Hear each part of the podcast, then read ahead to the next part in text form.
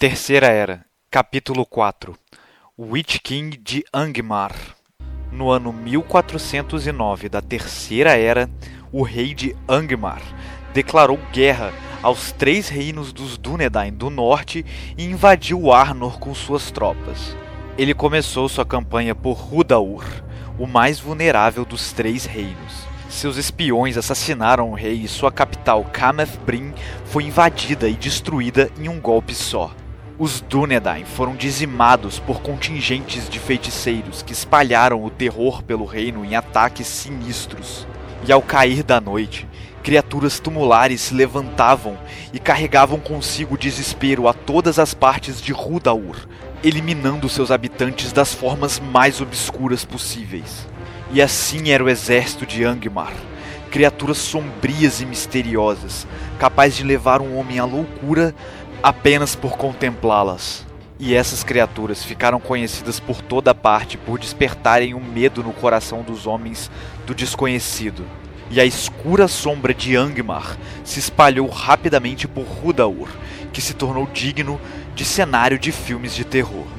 E após a queda do primeiro reino dos Dúnedain pelos seus feiticeiros e criaturas macabras, o rei dos Nazgûl ficou conhecido como o Rei dos Feiticeiros de Angmar ou Witch King de Angmar. E eu, particularmente, prefiro mil vezes Witch King, até porque o Witch em inglês é bruxar e não bruxo. Então a tradução ficaria algo como o Rei das Bruxas, que parece vilão de filme infantil, ou a Bruxa Rei, o que não faz sentido nenhum, caralho, Tolkien era professor de inglês, pelo amor de Deus. Mas enfim, Witch King, continuando. e seu nome incitava medo aonde quer que fosse pronunciado. E em seu próximo passo, as tropas de Angmar marcharam para Cardolan, destruindo tudo que havia em seu caminho, da mesma forma como eles fizeram em Rudaur. Eles devastaram o reino, trazendo o medo e o desespero para todas as cidades. E por mais que os Dúnedain de lá lutassem para resistir, o ataque de Yangmar era cruel e seus soldados eram impiedosos. Em menos de uma semana, o segundo reino dos Dúnedain do norte sucumbiu perante o poder do Witch King. E o rei bruxo sabia que o topo do vento, em Amon-Sul, que era a fronteira entre os três reinos e o motivo da briga entre eles, era um lugar precioso ao rei de Arthedain. Se ele atacasse aquela torre, com certeza o rei não a deixaria cair sem uma boa luta. E para isso, dividiria suas tropas, pois ele também não poderia deixar Fornost, a capital de Arthedain, desprotegida. E como o inimigo previu, quando Cardolan caiu, Arveleg, o rei de Arthedain, foi com seus homens proteger o pico de Amon-Sul, enquanto que o grosso do seu exército permaneceu em Fornos, defendendo a capital de Arthedain. O Witch King apareceu na montanha com seu exército no final do dia, e ao cair da noite, a torre de Amon-Sul, o topo do vento, estava completamente cercado. Os Dúnedain se protegeram na torre e conseguiram lutar de igual para igual com os exércitos de Angmar, que apesar de não serem tão grandiosos quanto os de Sauron na Segunda Era, eram compostos por criaturas muito mais terríveis do que orcs e trolls. Angmar vencia no medo e no terror que causava com seus feiticeiros, warlocks, druidas e mortos-vivos. No auge da madrugada, as defesas dos Dúnedain em Amon-Sul foram rompidas, e antes do dia raiar, a Torre do Topo do Vento foi invadida. Arveleg, o rei de Arthedain, mandou que algum de seus homens pegassem a Palantir, que é a pedra vidente de Amon-Sul, e escapassem pelos túneis subterrâneos. Arveleg ficou na torre protegendo a passagem, e foi assim que Arthedain perdeu seu rei. O topo do vento foi abaixo pelas mãos dos inimigos, que atearam fogo nos destroços. E quando a alvorada chegou, a luz incandescente do sol que nascia se misturou com aquelas das chamas dançando ao vento, no topo de Amon Sul. Os soldados chegaram à capital de Arthedain com a Palantir de Amon Sul e as terríveis notícias da destruição do topo do vento. Então Arafor, filho de Arveleg, se tornou o nono rei de Arthedain aos 18 anos, em uma cerimônia que foi apressada e encurtada. E Arafor ficou com o cu na mão. Poxa, ontem eu tava tirando carteira de motorista e hoje eu sou responsável por todos os Dunedin do Norte. E aquele Harry Potter do inferno que matou papai tá vindo me matar também. Ah, fudeu. E então, como o rei adolescente previu, o Witch King apareceu nas portas de sua cidade. E pelas mãos dele, a linhagem de Isildur chegaria ao fim pois diferente de Sauron, que só pensava em conquistar terras e dominar os povos livres da Terra-média, o Witch King matava todos seus inimigos e destruía suas cidades. E todos os mortos dos exércitos oponentes eram despertados, se tornando peões de Angmar na batalha, formando uma massiva linha de frente composta por mortos-vivos. E por isso, ninguém ficava vivo por onde o Witch King passava, e assim seu nome incitava cada vez mais terror. Porém, ele não conseguia quebrar as defesas da capital murada de Arthedain, pois ela havia sido construída pelos Númenóreanos de Elendil, com a ajuda dos Noldor de Gil-galad, e por isso ela era muito resistente. E Arafor, no auge de seu cagaço, pediu ajuda aos elfos por mensagem, em nome da amizade que tinham com seus ancestrais. E então ele foi para baixo da cama ficar escondido com os dedos cruzados, torcendo para os elfos atenderem ao chamado. E enquanto isso, do lado de fora da cidade, Witch King desistiu de tentar invadir a capital de Arthedain e estabeleceu um grande cerco. Ele ordenou que uma parte das criaturas de Angmar se espalhasse por todo o reino dos homens, causando o máximo de destruição e matança possíveis, até que tudo ficasse em ruínas. E assim eles o fizeram, por dias e dias, enquanto o rei de Arthedain não movia um dedo para ajudar seus súditos. Até que, em uma pálida manhã de primavera que ainda trazia o frio do inverno, enquanto ainda perdurava o cerco a Fornost, do oeste vieram os elfos. Eram os Noldor de Lindon que atendiam ao chamado, o reino do falecido Gil-galad. E eles vinham comandados por Círdan, o elfo dos portos.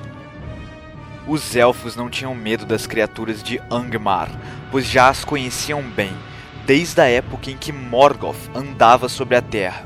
Eles também não conheciam as fraquezas humanas e, portanto, não eram influenciados tão facilmente pelo terror de Angmar. Uma batalha teve início nas planícies geladas que cercavam a capital de Arthedain, e finalmente as tropas de Angmar encontraram um oponente equivalente, já que suas feitiçarias não surgiam efeito nos elfos o Witch King encontrou Círdan no campo de batalha, que não se intimidou. O Nazgûl mostrou ao homem o seu anel de poder, um dos nove, em sinal de superioridade. Como resposta, Círdan esticou seu braço, deixando sua longa manga cair, revelando Narya, o Anel do Fogo, um dos três. E ali eles duelaram, golpe após golpe, enquanto a batalha inflamava a sua volta. Então, no crepúsculo daquele dia, os elfos começaram a tomar a vantagem e o Witch King recuou.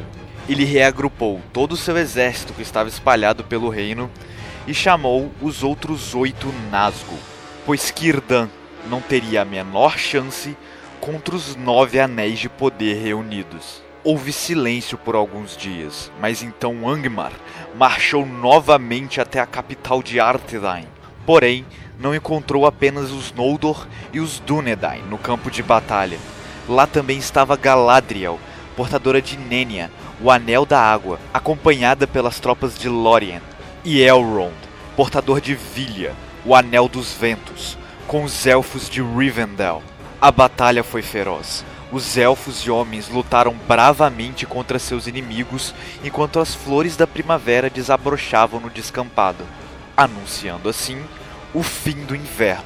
E esse ano, mais do que todos os outros, a primavera trouxe a vida de volta aos Dúnedain do Norte, pois após uma longa e sangrenta batalha, Angmar finalmente se inclinava para a derrota. Círdan, Galadriel e Elrond duelaram contra os nove Nazgûl, e a batalha dos três contra os nove foi assustadoramente linda, pois enquanto fogo e vento se espalhavam, pétalas e sangue subiam aos céus. O choque de poder neste duelo o separou do resto da batalha, pois ninguém mais conseguia se aproximar. E mesmo com o grandioso poder dos nove Nazgûl reunidos, os três senhores dos elfos conseguiram sair vitoriosos. O Witch King e os outros Nazgûl foram rechaçados de volta para Angmar, juntos com seu exército, e lá ficaram bem quietinhos durante um tempo depois de tomar essa coça bonita. Arafor agradeceu muito aos elfos e eles renovaram uma amizade há muito esquecida entre homens e elfos. O rei de Arthedain chorou aos pés de Elrond em gratidão, mas o elfo o ergueu e disse: Você é um rei dos Edain.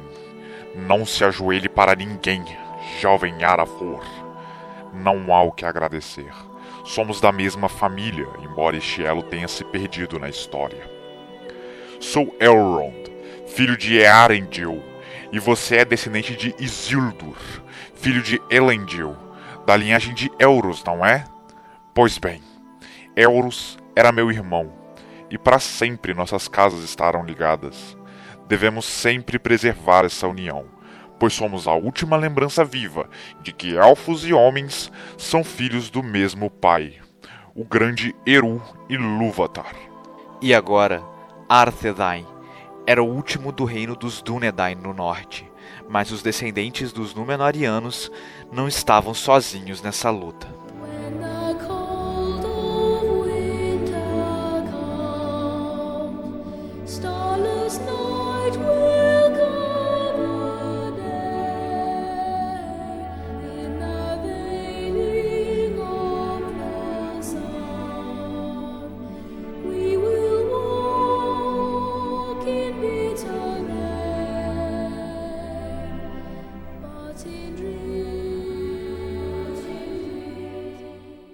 Yo! Sejam bem-vindos a mais um Ovo de Páscoa. Hoje eu vou falar um pouquinho do Witch King e do reino de Angmar. Só que não tem como contar a história do Witch King sem antes falar de Sauron, o servo mais fiel de Morgoth, o Maia que tentou dominar a Terra-média, mas foi derrotado ao final da Segunda Era pela Última Aliança. Bom, como todo mundo já tá careca de saber, Sauron fez nove anéis de poder e os deu de presente a nove reis dos homens. E bom, não se sabe ao certo quem eram esses reis, mas é bem provável que três deles fossem Númenóreanos, e os outros seis, líderes dos Easterlings e Haradins. Os nove reis se tornaram ricos por causa dos anéis e tiveram seu tempo de vida estendido. Porém, em segredo, Sauron forjou um anel mestre para dominar todos os outros e assim ele o fez. À medida que o poder do Um aumentava sobre os nove, os reis começaram a odiar a vida, até que Sauron conseguisse total domínio sobre eles. Sauron iniciou uma grande campanha para destruir todos os homens e elfos no ano 1697 da Segunda Era, mas no final ele foi derrotado e fugiu para a Terra Negra de Mordor. E os nove estavam com ele nesse assalto e acabaram perdendo seus corpos físicos, se tornando meros espectros da vontade do Senhor do Escuro, existindo no mundo apenas na forma de espíritos, ligados ao um anel de seu mestre. Os nove ficaram conhecidos como os Nazgûl, o que significa espectros, que não passavam de mantos negros vazios por dentro, e eles se guiavam por suas montarias, pois não eram capazes de enxergar o plano físico da realidade. Em 3441 da Segunda Era, Sauron foi derrotado na Batalha da Última Aliança, mas os nove sobreviveram, pois o Um Anel também havia sobrevivido. Porém, nada se ouviu falar deles até o ano 1100 da Terceira Era. Um desses Nazgûl, o mais poderoso e o líder deles, era um dos três lordes de Númenor. Em 1300 da Terceira Era, esse Nazgûl resolveu atacar os descendentes de Númenor. E como Gondor era forte demais e Arnor estava dividida pela guerra, ele rumou ao norte. E em um pedaço das montanhas de ferro de Morgoth, que sobreviveu à Guerra da Ira, ao norte das Montanhas da Névoa, em Eriador, o líder dos Nazgûl fundou o reino dos bruxos de Angmar, que significa Casa de Ferro em Sindarin. E assim, ele ficou conhecido como o Witch King de Angmar. E ali, o outrora Lorde de Númenor governou os descendentes de seu povo, que agora eram conhecidos como Númenóreanos Negros, que os seguiram em sua nova morada, assim como alguns Easterlings também fizeram.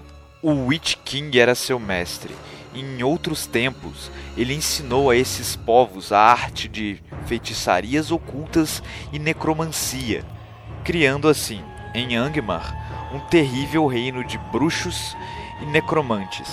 E esses Easterlings que seguiram Witch King até Angmar eram descendentes de Ulfrang, líder dos homens que se diziam aliados dos filhos de Feanor, mas que na verdade eram espiões de Morgoth. Foi Ulfrang que revelou ao Senhor do Escuro os planos de batalha dos Eldar e Edain, causando-lhes sua terrível derrota na Batalha das Lágrimas Incontáveis, na Primeira Era da Terra-média.